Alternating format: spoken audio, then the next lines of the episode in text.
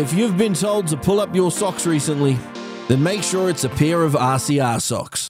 Visit www.realitycheck.radio forward slash shop.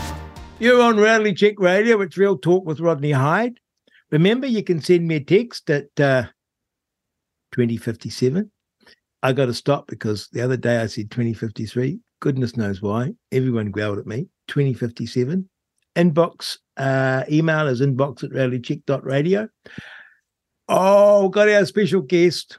We've got our gardening guru, emeritus professor, the Honourable Wally Richards, QSO, DSM, DCO, everything after his names, PhD.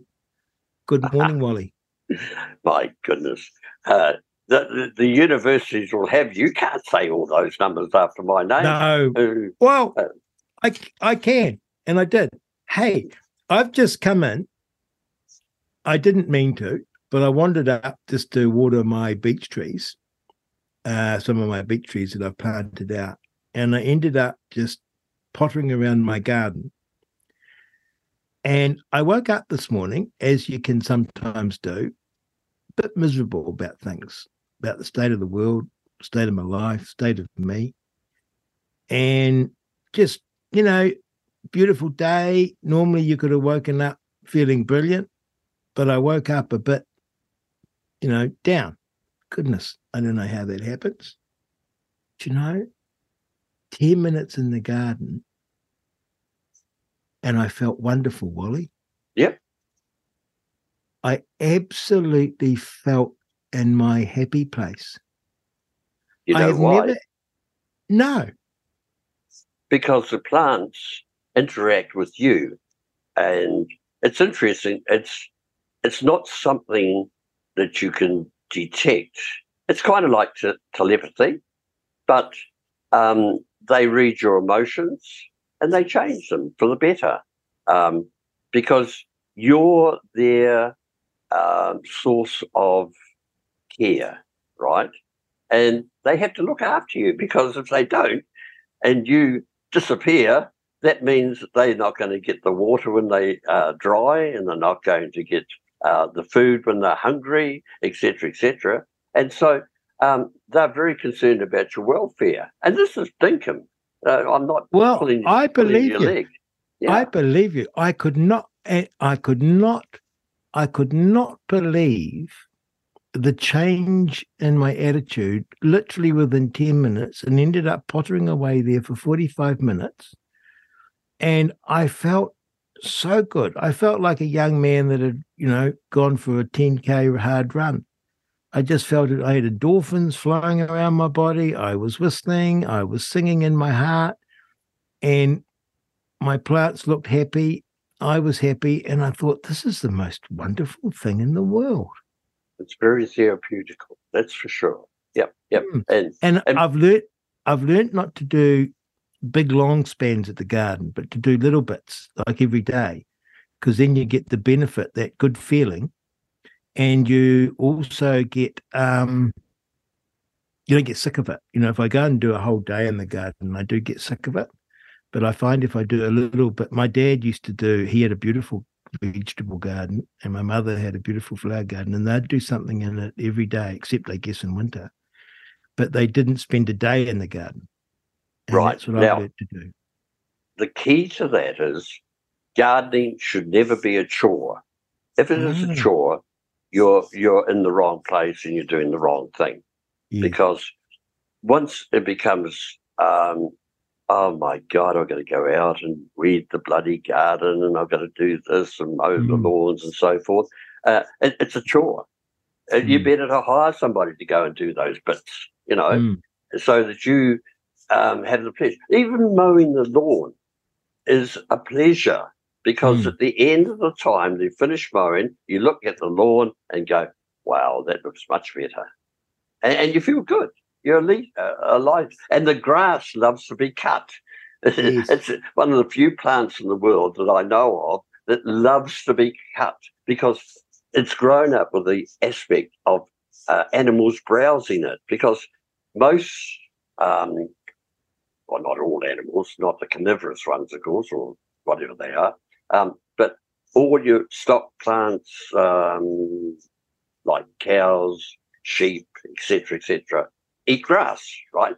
And the mm. grass loves it because mm. um, every time they cut the grass, it makes the grass grow and it increases the number of leaves that it produces because it's been cut. It's like cutting the end off a branch will produce a lot more mm. branches on the mm. bit that hasn't been cut off. Right, same principle.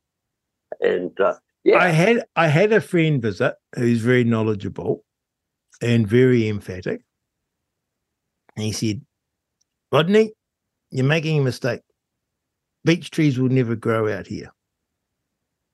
You shouldn't have gone and got those 500 little beech trees and raised them in your nursery. And I got very upset. So I thought I'd do an experiment.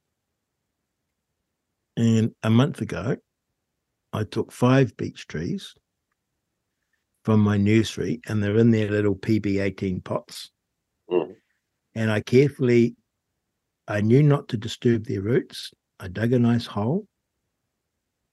I put year old horse manure around them, bit of straw, put them in. On two of them, I wrapped wire, chicken wire around and a um, a um, windbreak, like to really protect them. And on three, I just had those little green protectors so the rabbits wouldn't eat them. And then I put two strong stakes, one each side of them, and put a ribbon between the two, hold them up. I've carefully kept the water in the water. I noticed the manure holds the water good. They're in sort of clay places, these five trees. They are doing so well, Wally. Excellent. So well. And listeners, I don't get paid for any of this with Wally. Wally comes on on his own free will when we interview him. He's not an advertisement that magic botanic liquid I put on those two tall beech trees that I was going to throw in my burn pile, they are growing like nothing else. Yeah, yeah, yeah. Man, so I've ordered a whole lot more botanic lag, li- liquid. I think you're a five liter container, and I'm going to do yes, all my beech trees. out to you. Got five liters coming. Yeah, and uh, thank you. I got free postage, so I appreciate that and um, I'm going to spray all my beech trees um, with a little bit because clearly it just I could not believe the turnaround in those beech trees, Wally. Right. Yep. Yep. It makes a world of difference. So thank you for that. Now, before we get down to business, you've got an announcement to make. Yes. On um, Sunday, I after I've written a new book, put it that way, and it's called Gardening with Wally Richards. It's a composite of a lot of the articles I've written over many years, and particularly more recent ones dealing with problems that people have got, such as guava moth and army moth and um, garlic rust and curly leaf and stone fruit. And, yeah, all, all the bits and pieces.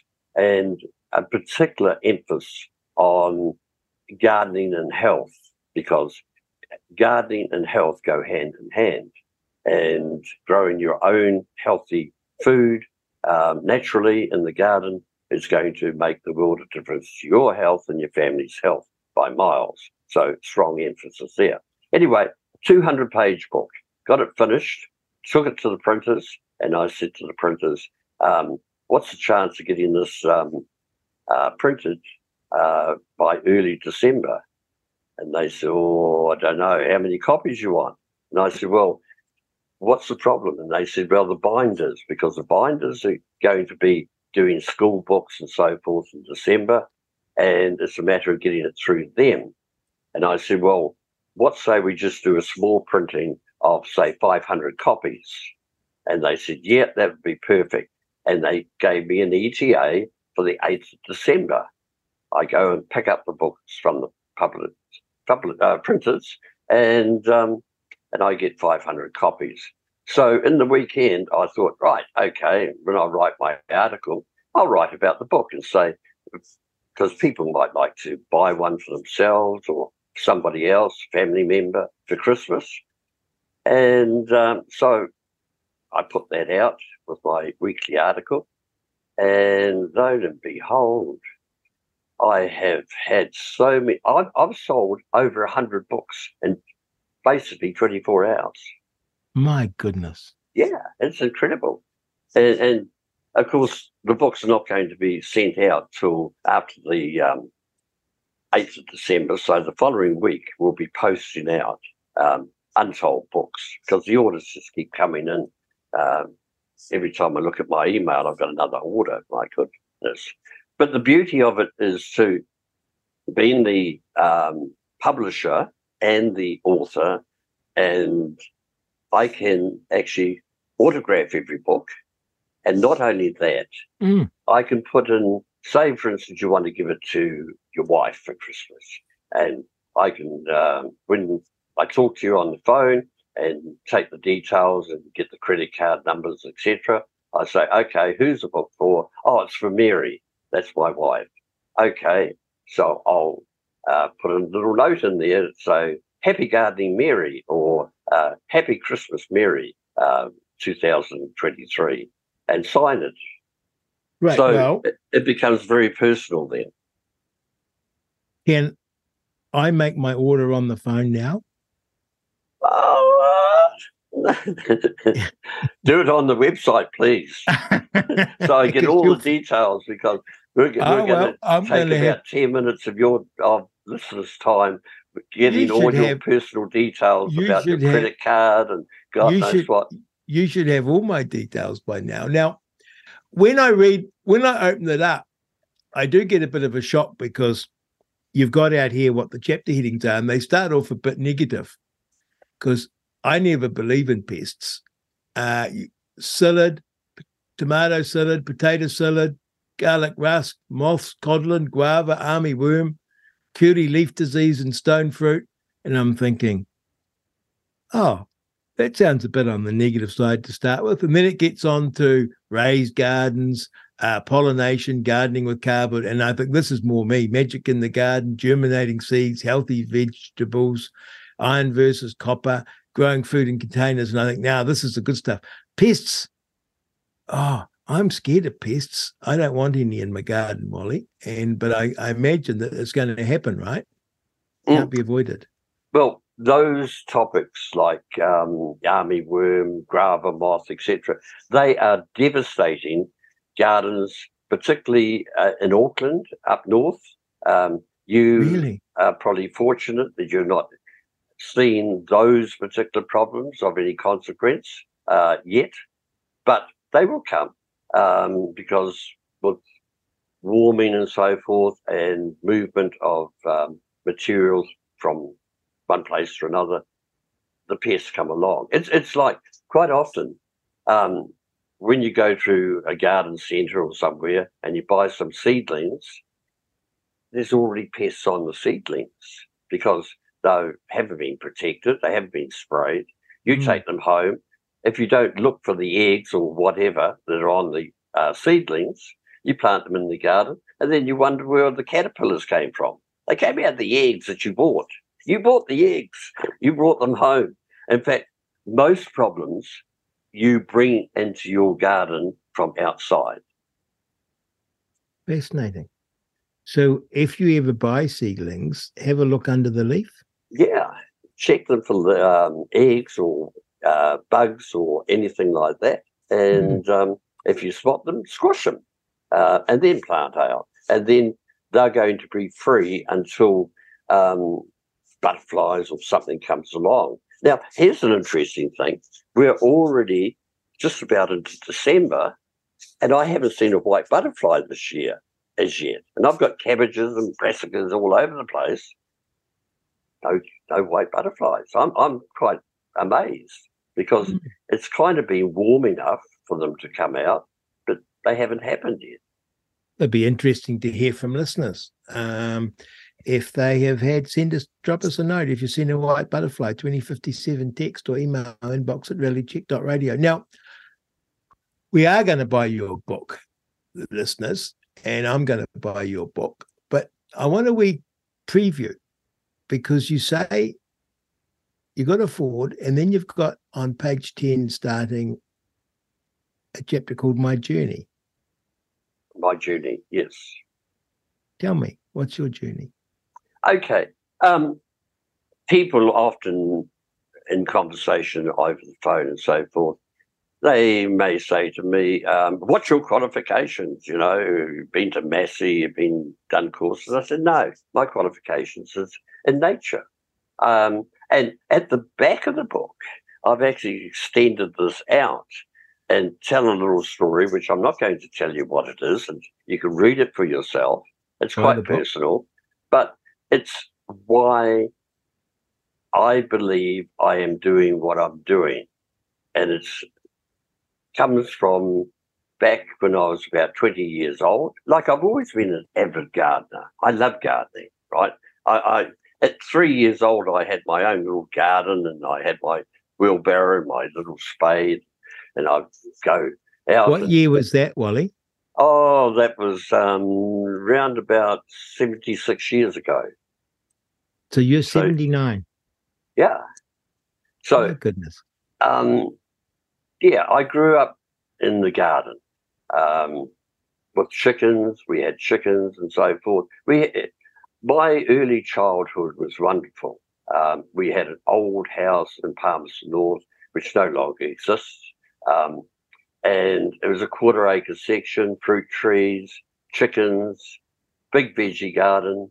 Um, and my mum was an avid gardener. And of course, they had gone through depressions, etc., etc., and bottling, preserving, you know, all those wonderful things that we used to do way back mm. then. We were mm. self sufficient. The only thing we had to go out to buy was sugar and flour. Everything mm. else we had, right? Um, and it was magic. Um, and, and it amazes me. Back then, for a special treat at Christmas time or birthday, Mum would actually sacrifice one of her pullets and have roast chicken. Now roast that was luxury. luxury. That was like fantastic to have a chicken to eat, right? And the wishbone, you know, dried out, yes. break the wishbone, you know. Nowadays, KFC, etc., etc., chickens a dime a dozen. Everybody's yeah, my kids, my kids don't believe that in our Santa sack you'd get an orange and a banana. Yes. Yes. And you'd think you're made because you had an orange and a banana. They they just have oranges and bananas in a bowl every day of their life. I, I'll tell you a quick little story. A friend of mine who's now passed on, Scottish woman, when she grew up in Scotland, at Christmas time, she was given an orange for Christmas and she said it was the most wonderful thing. She she would hold it, she would smell it.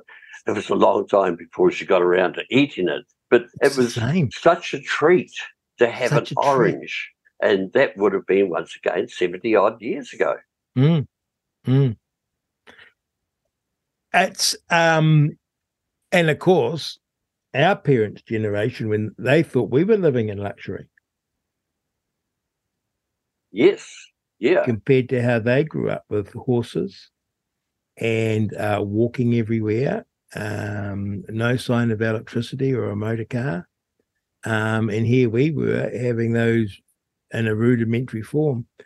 Um, how did you like gardening at three? What happened when you were 20? Okay, well, as it transpired, uh, I was in uh, the P&T and I was a telephone technician. And of course, in those days, promotion, you went to different places to get a promotion uh, and go up the ladder. Uh, my first um, place was Te Kuiti, um, that I was there for a number of years. And I rented a place, and the first thing, wherever I went, and then I was into Hamilton, and renting a place there until I purchased the house. Um, everywhere I went, I would be digging up the back lawn and putting it in the garden for sure. And I, have always, I, I, can't live without a veggie garden. Um, and sometimes it's not even like I just have the pleasure of growing the vegetables and giving them away. Um, and of course, we do eat a certain amount yeah, ourselves, and they taste so good. And that's the key to mm. the whole thing. If they taste good without having to put garnishes on, etc., then they really got good nutritional value. If they are from mm. the supermarket and you uh, eat them and they're tasteless, why? Because they've grown too fast, too quick, and they are unfortunately full of chemicals. Mm. You still haven't told me what happened. Sorry. What happened when you were 20 that got you into full time gardening? Well, I'd been gardening right through. I never stopped. Yes. Uh, I remember in Palmerston when we, Mum had to sell up the house, this beautiful old house we had, and we moved into a, a little house in what I would have termed a slum area of Palmerston North. It's all we could afford. And it was a, a like the houses today. It was a little house uh, on a very small section, and there was virtually no it, much room out the back for a small garden. That was it. So, being members of the church in those days, Methodist Church, which across the road from us, um, one of the church members um, heard that um, I was being deprived of having a garden. So he offered some of his um, garden for me to be able to go to his place and have a garden at his place and grow some veggies, and which I'd duly get on my bike and, and go about two miles to his place and use his tools and so forth and um, and plant some seeds, seedlings and so forth, and had a garden there. So it's just been part of my nature, gardening. And when did you become? When did it become your business? Oh, um, that was kind of a hobby that got out of hand. What happened was um, I was growing um, like veggies and so forth, but I, I, also had an interest in carnivorous plants. I had an interest in uh, house plants, etc., herbs, and so the place I was living in Palmerston North, I built a um, plastic glass house, right, and made it out of 50 by 50 um, timber and got um, plastic sheeting, uh, film, and put that over. And I was growing plants and I was uh, propagating, etc. And then as a result of that, I had all these plants. So what do you do with them? I went over um, over the back of me was a garage. So I went and saw a chap that owned it, who was quite friendly with anyway. And I said, Do you mind if I put some plants on your forecourt and sell them? I said, We'll sell them for a dollar each, and um, you can have 50 cents, I'll have 50 cents. He said, Nah, go for it. And I did. From there, I actually opened a little plant shop in a place called Square Edge. Um, Square Edge um, was the old uh, council building, which they'd given over um, for small shop owners type of thing to um, have a little business mm. uh, there. And so I opened a plant shop.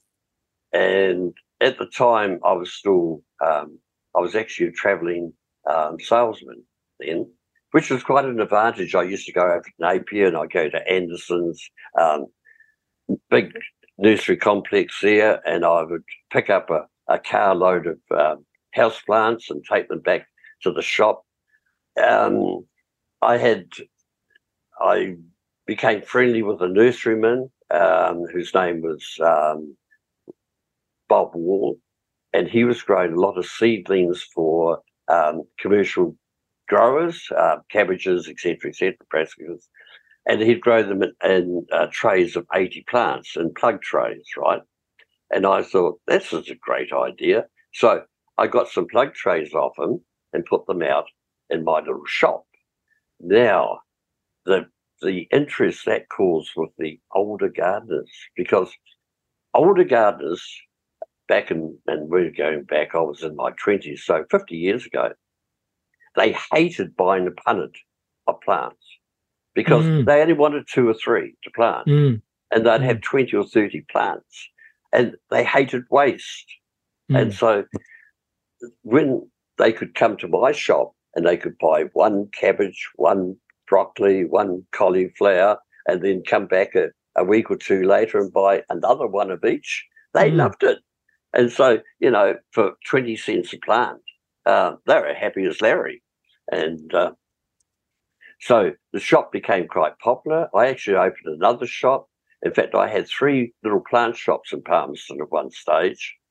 And then I was able to um, find a glasshouse complex in Vogel Street. And it was a big glasshouse complex, which the original China, Chinaman had grown tomatoes in. And he grew the best tomatoes in New Zealand. And he was famous for it, in actual fact. Um, anyway, he'd stopped long ago, retired from that. And some guys from the army had bought the land with the glasshouse on. And they were trying to grow tomatoes very unsuccessfully because most of the time was over a flagon of beer rather than growing the tomatoes. So um, anyway, I ended up purchasing that. And I also, in the front of the place, was three shops. One was a four square, one was a veggie shop, and one was, I think it was a bookshop, in actual fact, going back. And the people that owned the veggie shop um, they put their lease up for sale, and I bought the lease and ended up buying the whole building in the end. So I had a uh, then a garden centre mm. complex, and that worked out um, quite well. Um, we had this big glasshouse complex behind where I could grow a lot of shrubs and plants and seedlings. And once again, we, we were doing the what we call uh, flats. A flat is a wooden uh, box that's got 80 plants in, right?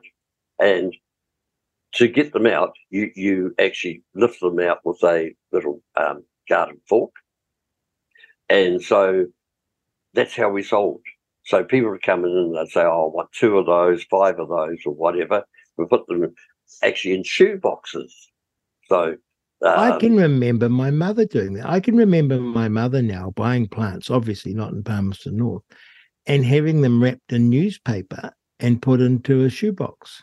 Yeah, yeah, yep. That's how we used to do it. Um, it's an old-fashioned way of doing things, but people liked it. They could buy a whole tray and bring mm. the tray back.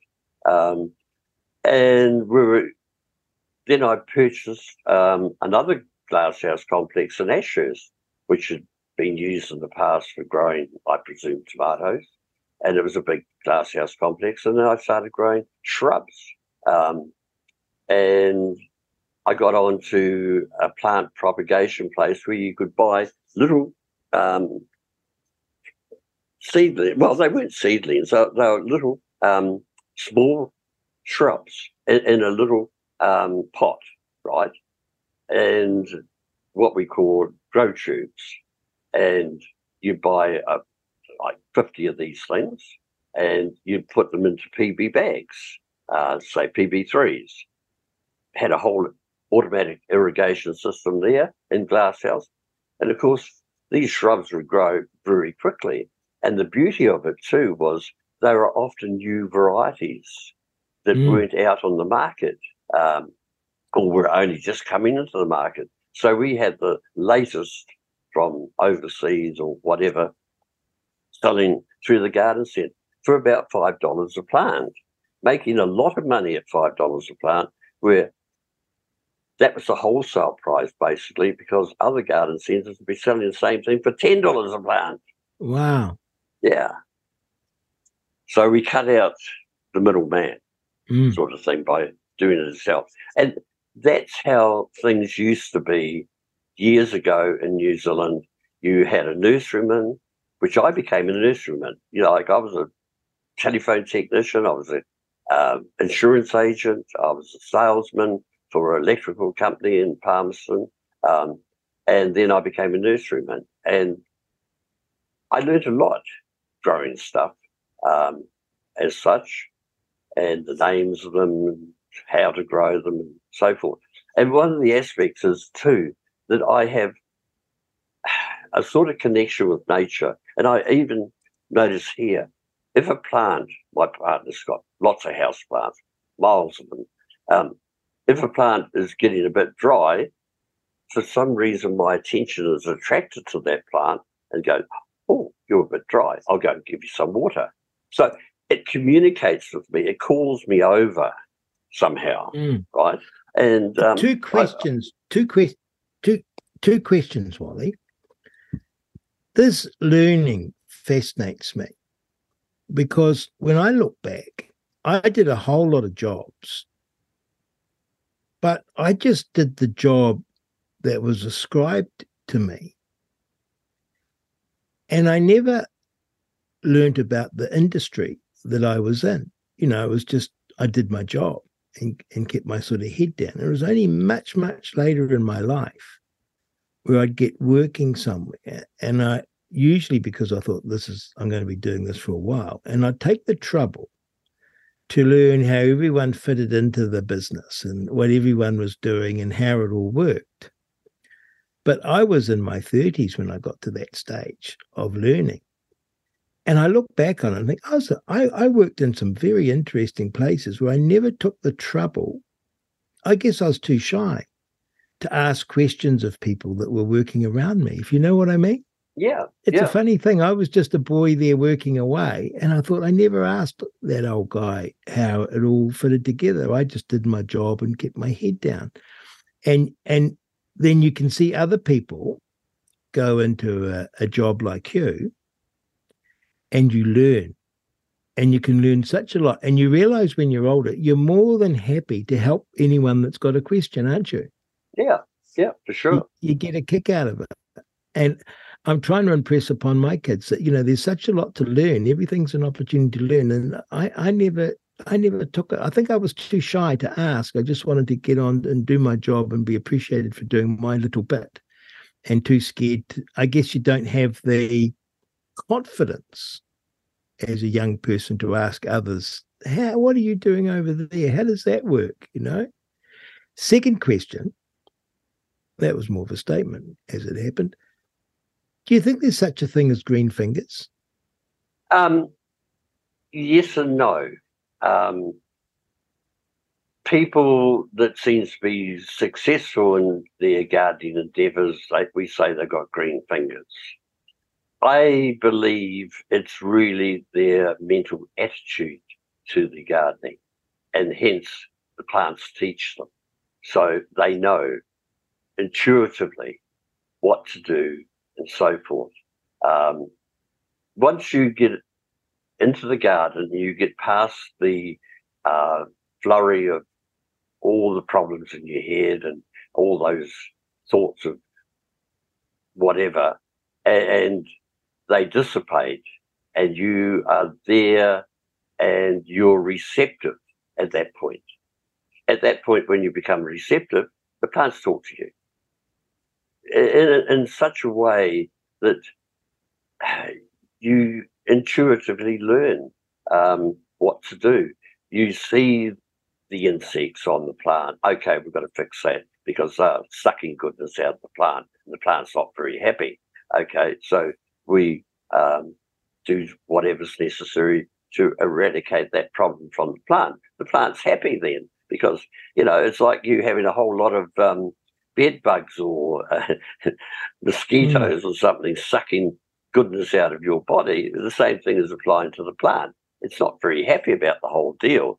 Um, so you get rid of the problem and the plant's much more happier and uh, is very thankful to you for fixing the problem. Because plants, if they're grown naturally, they will um, produce chemicals and so forth which will deter those insect pests. And of course, plants communicate with each other. And, and this is a mm. scientifically known fact. Like if you've mm. got a forest of a particular tree and the ones on the edge of the forest uh, get attacked by either insects or something or disease, they will relay a message off to all the other trees to say, "Hey, you guys, I'm getting attacked. My God, there's um, it, it's aphids this time." And they say, "Oh, well, good, okay, so we'll generate our anti-aphid material." Isn't that great? and, and how they communicate is underground through the mycelium fungi that connects us all the roots. So they have not the internet, they have the undernet. Right? yes. And they communicate through that medium. And so all the trees in the forest uh, become aware there's a problem, they get ready, and because they are in nature, they are able to do so. Now, plants, veggie plants, and so forth in the commercial garden have got no ability to do that. First of all, mycelium fungi has been killed by the chemicals, so there's no communication between each and another. They're standalone. They are poor individual plants being forced to grow faster than they should do, and you end up with what you get in the supermarket. That mycelium fungi does do you have to inoculate your garden to have that, or is it just enough to stay away from uh, chemicals? Um, it's naturally in the soil, and okay. If you don't, so if you get a good soil, if you get a good soil with manure and earthworms, you're there. Yeah, and then you can encourage it to grow by using a product we have called Mycosyn, um, and that is food for the soil life and the mycelium fungi in the soil. There's other fungi like trichoderma, which are very effective in protecting plants' roots from diseases, etc. Um, there's a whole world out there that, when allowed to be, now here's an interesting one. Some plants are very, very difficult to grow and establish, right? And the easy way to do it is you go and find a mature specimen of that plant growing somewhere, and you take some soil from the root area of that plant, and you take that home and you plant the little baby plant of that with that soil, which has got the right mycelium fungi, etc., mm. etc., and that plant mm. will thrive and grow. So, if you ever strike a plant that's hard to establish, sometimes clematis is one of those. Um, well, I'm going to do that with my beech trees because they rely a lot on a micro fungus. And I thought I, I actually was going to get the litter for when I had them in the pots, but I'm actually thinking I'll do that now that I'm planting them out. And um, that's a great tip. Oh my goodness. Yeah, so you go and get a mature specimen somewhere, find them, take some sort. You don't need much. No, and, you're just inoculating them, right? And they take. Yeah, you, you're introducing the right thing, and then you encourage that by not a watering it with chlorinated water, not mm-hmm. using herbicides, and not using mm-hmm. chemical um, rescue sprays, whether they be fungicides or insecticides. Just use natural things. And so, Wally, since in your twenties you have been, uh, you've turned your hobby into a business, and yes. you have continued to learn. Your, I have an observation to make because I resented gardening.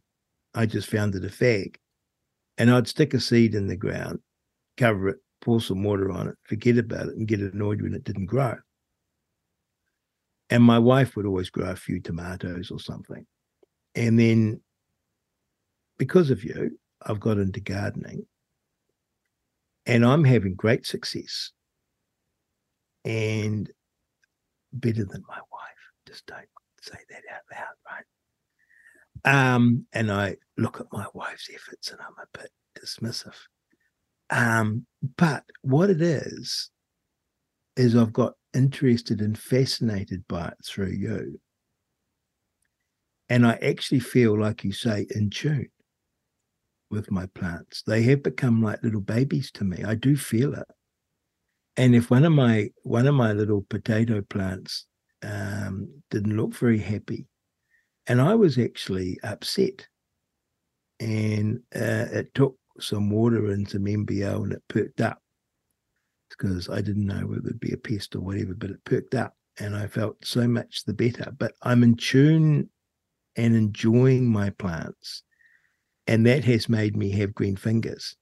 And I hmm. do feel as though there is some communication because I can now spot very quickly the plants that need attention. I never could. Yeah. Because yeah. I sort of I did I was thinking about other things. Right. Very interesting.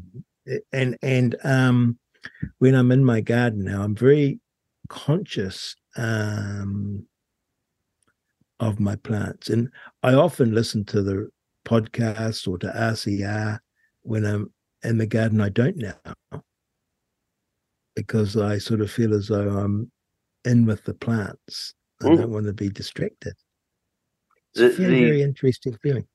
The only other aspect, which I don't use, but I do know it's very good, is that you have some nice light classical music playing, and the plants thrive on that. It's the vibrations yes. that they love. Isn't but, that funny? Um, so of course, you've got the situation too between humans. Like, say, for instance, you and your wife are sitting down there watching TV at night, and you'll both say at the same time, "Let's have a cup of tea." Now, yeah. one mind generated the thought, the other mind picked the thought up. Both said it at the same time. Telepathic right? We are mm. telepathic people, and plants are telepathic, and we communicate with each other, but we don't kind of. It's not like you get a message in your head; it's just a feeling, and then you say it. Okay. Tell us about lawn because your latest email had a section on the lawn. Tell us about lawn and its importance and how to look after it. And lawn is actually quite hard It's quite hard to establish a lawn, isn't it? Yes and no. Um, first of all, years ago, um, when I was in Palmerston North, uh, I used to be asked to go and judge gardeners um, for local, like Feilding, for instance. They, they had their gardening competition and people would enter, and somebody like me or other people would go around, have a look at their gardens, so forth. Now, the interesting thing is, I, I used to see some beautiful gardens, lovely flowers, plants, all etc., but a scruffy lawn, and they got marked down. Then I'd go to another place, and the lawn was prime. It was really good looking lawn, right? The gardens were oh not bad, but they were so much better because it had a good lawn, and the lawn is actually as a picture frame is through a picture, right? Mm. And that's the key to the whole thing. You have a nice picture, you have a nice picture frame, the whole thing is good. You have a scruffy picture with a beautiful frame, doesn't look too bad, or vice versa. You have a lovely picture with a stupid looking scruffy frame, and it doesn't do anything for the picture, right? So, most important.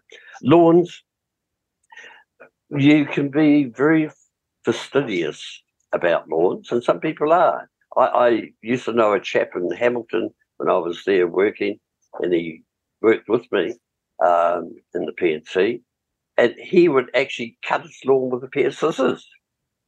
He'd be down hands and knees cutting with a pair of scissors, and any little weed that happened to be there, he'd be pricking out and so forth out of his lawn. And he had a lawn like a bowling green. It was perfect, perfect, perfect, perfect. The key to a lawn is to have a very dense lawn, right? So you're overseeding. So in the autumn, particularly is a good time to do it, and it can be done again in the spring. You have a thing called scarifying. Now, scarifying is when you run either a scarifying rake, which is a sharp prong rake, through the lawn, which scrapes up all the debris that is laying on the surface of the soil, right? If mm-hmm. you allow that debris to um, get bigger and bigger. When you walk on your lawn, it's like walking on a spongy carpet. It's spongy. You can feel it, right? And that means there's a lot of um, rubbish, debris and so forth, sitting on the soil. And that is bad for the grass. And it really is. Because when it rains, the debris collects the moisture, right? And it doesn't allow it to penetrate down so well into the soil. So the grass's roots come back up into the uh, debris, and because that's where the water is. So it's getting that water. But when it dries out, of course, the grass is weak because the mm. roots have been mm. in that mm. debris mm. which is dry, and so the grass is poorly. Um, you can get a machine which is a scarifier, and you run that through your lawn, like a, it's like a lawnmower and it picks up untold. The easy way to dethatch your lawn is to use a product we have called Thatch Buster. Now, Thatch Buster is a little bit like Mycosyn, except it's stronger, and it's food to feed the microbes, which will break down the thatch, mm. right? And the debris is called thatch, right? So you apply this to your lawn and you keep it a little bit moist with non-chlorinated water, of course, and within a month, an inch of thatch will go, be eaten up by what's that, and converted to food for the grasses. Then you oversow. So you've got your lawn, you get some good lawn seed, and you broadcast that over your uh, lawn when the soil is a bit on the moist side. And then you lightly water to wash it off the grass down into the uh, soil. And then um, if you've got a roller, you roll it, you press it into the soil over the grass. That then will germinate and you'll get a thicker lawn. Now, once you've got a thick lawn, it means that weed seeds are very difficult to establish. So your mm. lawn becomes virtually weed free, right? Cutting of the lawn. You never cut more than one third of the end of the grass at any one time. So if your grass is very tall, you have to do a few cuts to get it down low. Reason being is every time you cut the blades of grass, it will create more blades of grass, right? So by just taking the top off, one third, and then a few days later, another third, until you get it down to a lawn which is probably, where's my little ruler, which I can't find, can I? So the height of your lawn should probably be no less than about 50 millimeters tall. Right? It's two inches. Right? So two inches, right? Uh, 50 millimeters, yeah. Yeah. Or, or five centimeters. Yeah. Right? That's even tall. even 60 or 70 is a nice lawn. And if you're taking it down to like 20 millimeters, you're scalping your lawn. You're, you're, you're weakening the grass. You're making a poor lawn. Feeding a lawn, you could just, go. But and, just before we rush on, a question for you, Wally. Um, there's all these different seed varieties out there. If in autumn or spring you dethatch your lawn, you get it moist, and you spread seed in there, and then uh, roll it and wet it again, do you have to worry that you're getting the same grass that you originally had, same seed? Or can you put a different? You don't know. You just got grass, and you think, "Oh, I need to buy some seed." Did, does it have to be the same seed? Like you've got fescue, rye, and I don't uh, know what I what's got. name. Um, yeah. Well, the the aspect is different types of seed will do better in some things than others. Like there's uh, seeds which are more ideal for shady areas, sunny areas, uh, dry areas, etc. Um, so, depending upon where it's going to be, like under a tree, it's very hard for anything to grow underneath a tree because the tree robs everything. So you've got to get a um, a lawn seed that can compete with the tree in that shaded, barren area because the tree's robbed all the goodness. Um, so, and it depends. Most lawn seed is a mix of fescue and um, what's the name uh, rye. A rye is a, is a tough tougher grass. Okay. A fescue is a weaker grass, but a nice grass, right? And I, am just trying to think of the name of the other one which they add into the formula. Um, and once again, it's your own preference to what you want that lawn to look like. So if you go uh, along, if you go along and you explain, you know, your site in terms of shade, moisture, and and where you are, a seed will be recommended, and or seeds, and then you choose. And then when you come to add that seed, and I hadn't appreciated this, that you can dethatch, put more lawn seed into an existing lawn and thicken it up. Yep. Because it's a thick, luxuriant, luxuriant lawn that looks beautiful, right? Mm, yeah, it does. And to get good seed, ideally, you go to a place like Evans Turf, who supply the seed to uh, greenkeepers, who mm. for golf courses, cricket pitches, uh, etc., etc. Those guys, they want the best of seed. The problem arises that lawn seed is only really good for one year. After one year, the germination rate falls off very quickly, right? So, a lot of seed that is not sold happens to be um, sold cheaply to somebody else who is producing lawn seed, which we won't name any people, um, which you might buy in a garden shop, um, which has got a lower germination rate and is now inferior seed. In fact, I remember one time um, Consumer did a, a, a check, this is some years ago, on lawn seeds, and they got all the varieties of lawn seeds from the various companies that supply lawn seeds to garden centres. And in one packet, they found there was no lawn seed, there was only weed seeds. And that's a fair dinkum. There was no lawn seed in the bloody packet. My God. Me. Well, I tried to buy lawn seed from Evans on their webpage and gave up. And I was not kidding around. I had a big area to sow and I went to PGG Wrightson's. And um, so far it's germinating. I felt I should have spoken to you more, but I don't know how you go getting it on the Evans webpage because they weren't helpful. Um, I could not figure it out, Wally. Um, so you need to keep researching for us how to get good seed. If uh, you're sowing a lawn, too late for me now because I just did it. But if you're sowing a lawn fresh, so you've got a bare patch and you want to get a nice lawn down, you got it nice and level, you got a nice soil. How do you do it? Okay. Um, well, if you've prepared the ground. Now, here, here's a, a most important thing which a lot of people don't realize.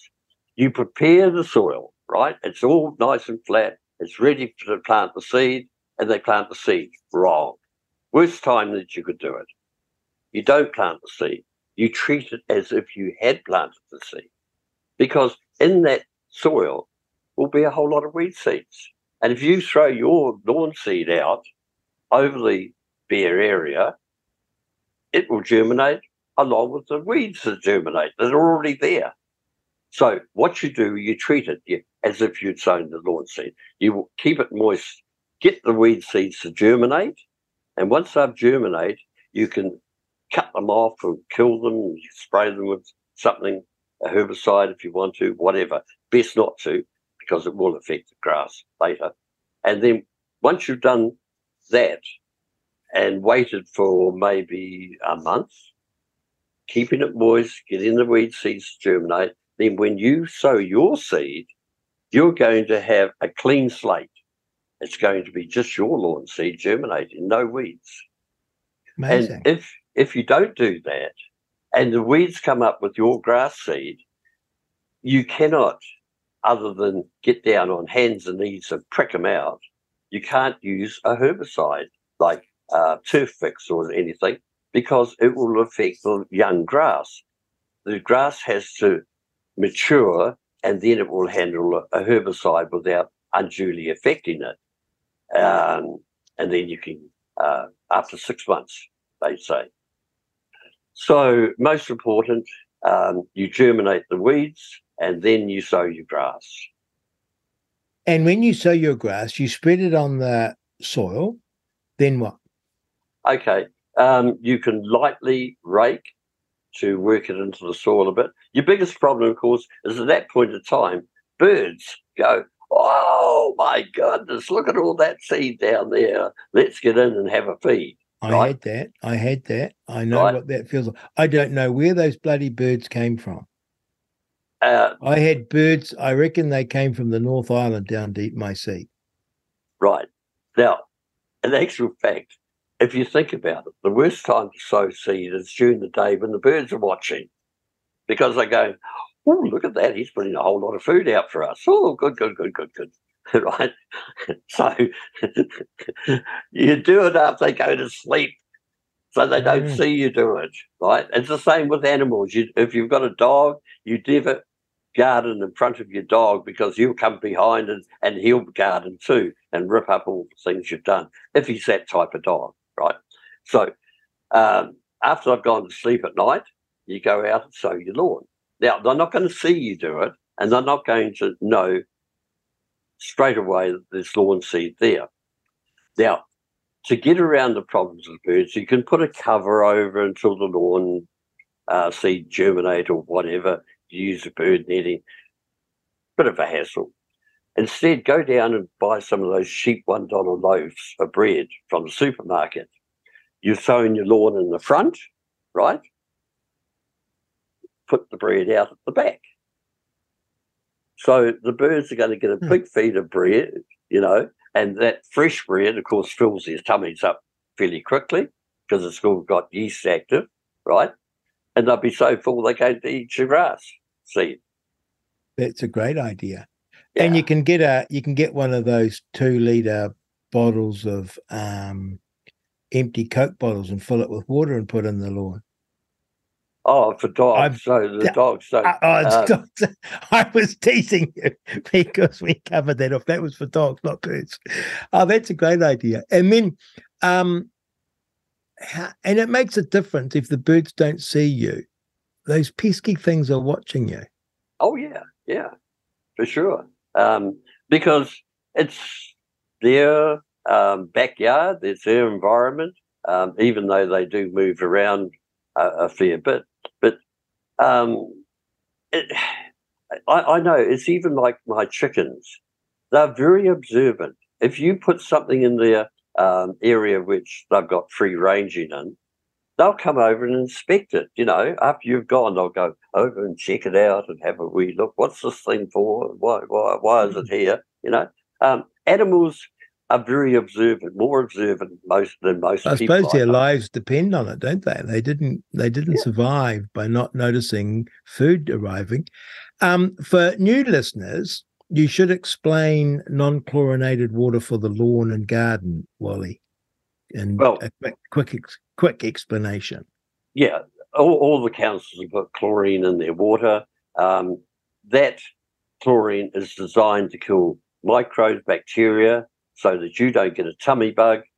And of course, when you use it in your garden, you're going to kill the vital microbes in the soil and the microcillium fungi because that's what it's supposed to do.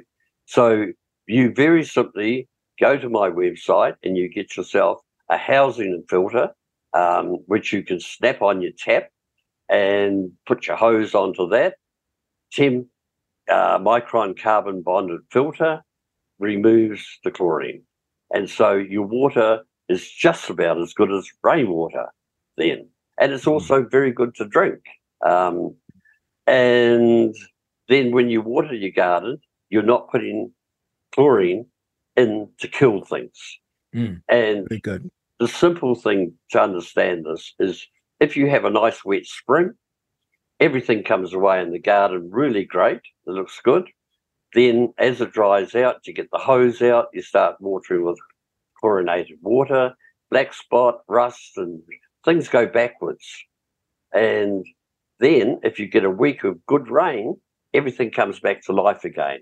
And that is the key that these things, microbes, etc., they can have three or four generations in 24 hours. So they can re-establish very yes. quickly yes. if they're allowed to. Yes. And um, once they're established, your plants will thrive. My goodness. Now, um, Wally, a thing I hadn't heard about hitherto with you or from you, and is in your latest email, a product, perk. You're great with your names. Perk fiction. Mm. What is that? Okay. Um, the reason it's called Perkfection is because the commercial name of the product is called Perk, P E R K, right? Mm. I didn't want to use that because what is perk? So I made it uh, like perfection, but Perkfection, right? Mm. And on the label it says Perkfection for roses. Why does it say Perkfection for roses? I learned a little secret many years ago from a garden centre owner. He said, if anything, any product has got for roses on it, we sell lots of it. I said, really? And he said, yeah, because so many people like roses. In fact, roses is the most grown plant in New Zealand. I did not, I wouldn't have believed that. Yeah. Lots of people have roses. Some people have hundreds of bloody roses, you know, uh, paddocks full of them, right? But a lot of people will have one or two rose plants anyway, and and roses are a gift. Um, people like have a baby, give them a rose or give them a mm. fruit tree. Um, mm. it, it's something that can be looked at for years and years to come as, oh, that was when uh, John got born, right? Mm. As that grows and, and it's called Johnny's Delight or something, you try and get a name yes. similar to uh, whatever the event is. Um, the next most popular plant grown in New Zealand is tomatoes. So roses first, tomatoes second. Well, I'm big. My, I've I've gone big on tomatoes in my garden. I'm big on tomatoes. In my original book, those are the two things I wrote about first. The first mm. chapters mm. were roses and then tomatoes. You know your market. Yeah. Um, so uh, where were we? Where we're talking about Perkfection for roses. Oh, yes. Okay. So that's why I called it Four Roses, right? It's actually not a fungicide, but originally the original product was registered and had a different name, and it was used as a fungicide on kiwi fruit, right? But because it's got an NPK rating, it can be sold as a um, fertilizer, and fertilizers don't have to be registered. So the company that owns um, uh, Perk, they decided to, to call it Perk and sell it because it was so much cheaper because you don't have the pay the government anything to sell it, right? Yeah. It, what it is, it stimulates the immune system of the plant and helps it overcome diseases or helps it prevent diseases, right? So in a sense, it's not a fungicide, but it acts like a fungicide. It builds up the health of the plant, right? It's particularly good for wet weather diseases such as Phytophthora, botrytis, etc., root rots, um, and it can be used into the soil as a drench, but it's best used um, as a foliar spray over the foliage. It, it's uh, systemic, it goes through the whole plant very quickly. So you spray the foliage, it goes down to the roots, helps the roots regenerate if they've been rotting as a, too wet a feet. And here's the point too. A lot of people use mulches in their garden? And mulches are magic in the hot, dry summer to retain moisture in the soil, right?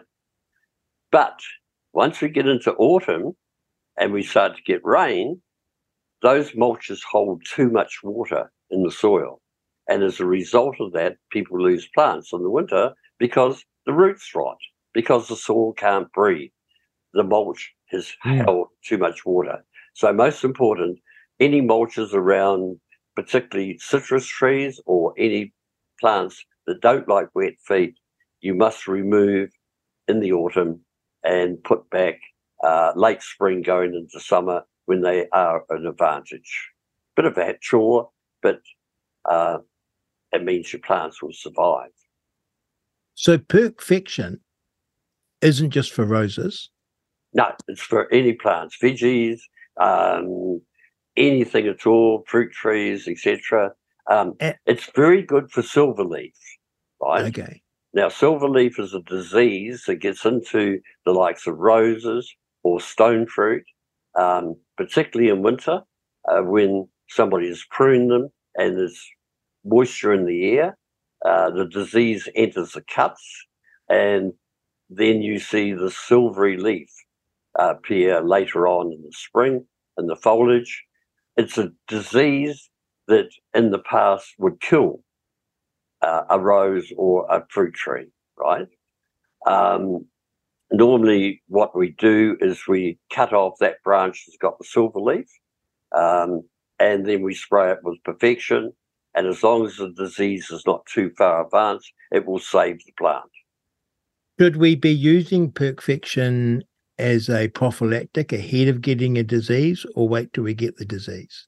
No. Um, in one of the formulas I have for roses, uh, I suggest that once a month, uh, the lighter uh, dilution rate, four mils per litre, is ideal to spray your rose during the season. So from the spring, once it leaf up, um, through to the autumn, and that will help uh, prevent black spot and stuff. And now here's an interesting thing too, which I've often thought about. Like we look at our roses or our plants and we look for perfection. In other words, no marks on the leaves, no insects eating the leaves, etc., etc. But if we go out into the native bush and we look at the plants growing there, yeah, they have these things on them, you know, black spots, or they have rusts, or they have insects eating them, because it's part of nature. Only mm. us being fastidious, wanting perfect looking plants, worry about those things like black spot, etc., which won't kill the plant, just makes mm. it a bit unsightly. And if you don't like the sight of it, you pluck those leaves off and spray Perkfection or something and have all perfect leaves. Yeah. That it is perfection. So uh, we're on Reality Check Radio, Real Talk with Rodney Hide. We're talking to Professor Sir Wally Richards, DSO and Bar, uh, about gardening, his journey. We've covered off his book. We've covered, oh, we covered off so much. Um, and in, in particular, I'm a big fan of Magic Botanic Liquid. I'm going to get off here and order the book. So ahead of the rush for the 500, I'm going to order some micro Mycosyn. And I'm going to, in autumn, look after my um, lawn. I know what to do now. And I'm going to go around a little beech forest with a wee plastic bag and pick up some dirt, some yeah. litter, and right. spread around the beech trees I've planted out to get the microorganisms going. Wally, you're a total treasure. I can't wait till next time we talk. It's okay. all it's it's I'd come in from gardening on a high and I discovered gardening through you. I was sort of starting to make tentative steps, but you really lifted my enthusiasm and my understanding and my knowledge.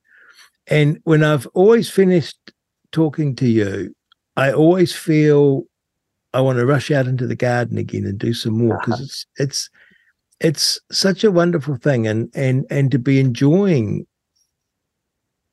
your veggies and they do they taste fresh they taste nutritious but they have that taste that you grew them yeah. uh, from a young plant and i've just got some tomatoes coming and we've had strawberries and gosh you eat them and they're just special because you grew them alone, right, let alone yeah. the fact that they've grown in untainted soil, grown naturally, and they've been grown with love. So I thank you for that. Please uh, text us at 2057, email us inbox at realitycheck.radio. And, and if they want the book, if they want the book, yes. which is going fast, they have to go to the mail order website, which is yes. www.0800 466 464, same as our phone number, .co.nz. They order online, then I will phone them up and I will sort out the uh, motor payment, credit card over the phone, etc. You can't pay for it online. So they can place the order and any of the other products at the same time. Wally, we love you. Thank you so much. We'll talk soon. And that's a great present for anyone that you're stuck for for Christmas. Wally Richards gardening book. Oh, my goodness. Thank you, Wally. Talk soon. Lovely. Thank you. That was Wally Richards, Professor Guru Gardening. You're on Real Talk with Rodney Hide, Reality Check Radio. Remember, send me a text 2057 email inbox at realitycheck.radio. What a wonderful man. Been gardening for well over 70 years and still loves it, still learning, still has enthusiasm and inspiration to us all. Loving what you're hearing? Well, the establishment hates it. And right now, they're conjuring up new ways to try and censor RCR. To ensure you never miss a beat of the hard hitting news you've come to know and love, make sure you're on the RCR mailing list. Get connected now at realitycheck.radio forward slash email.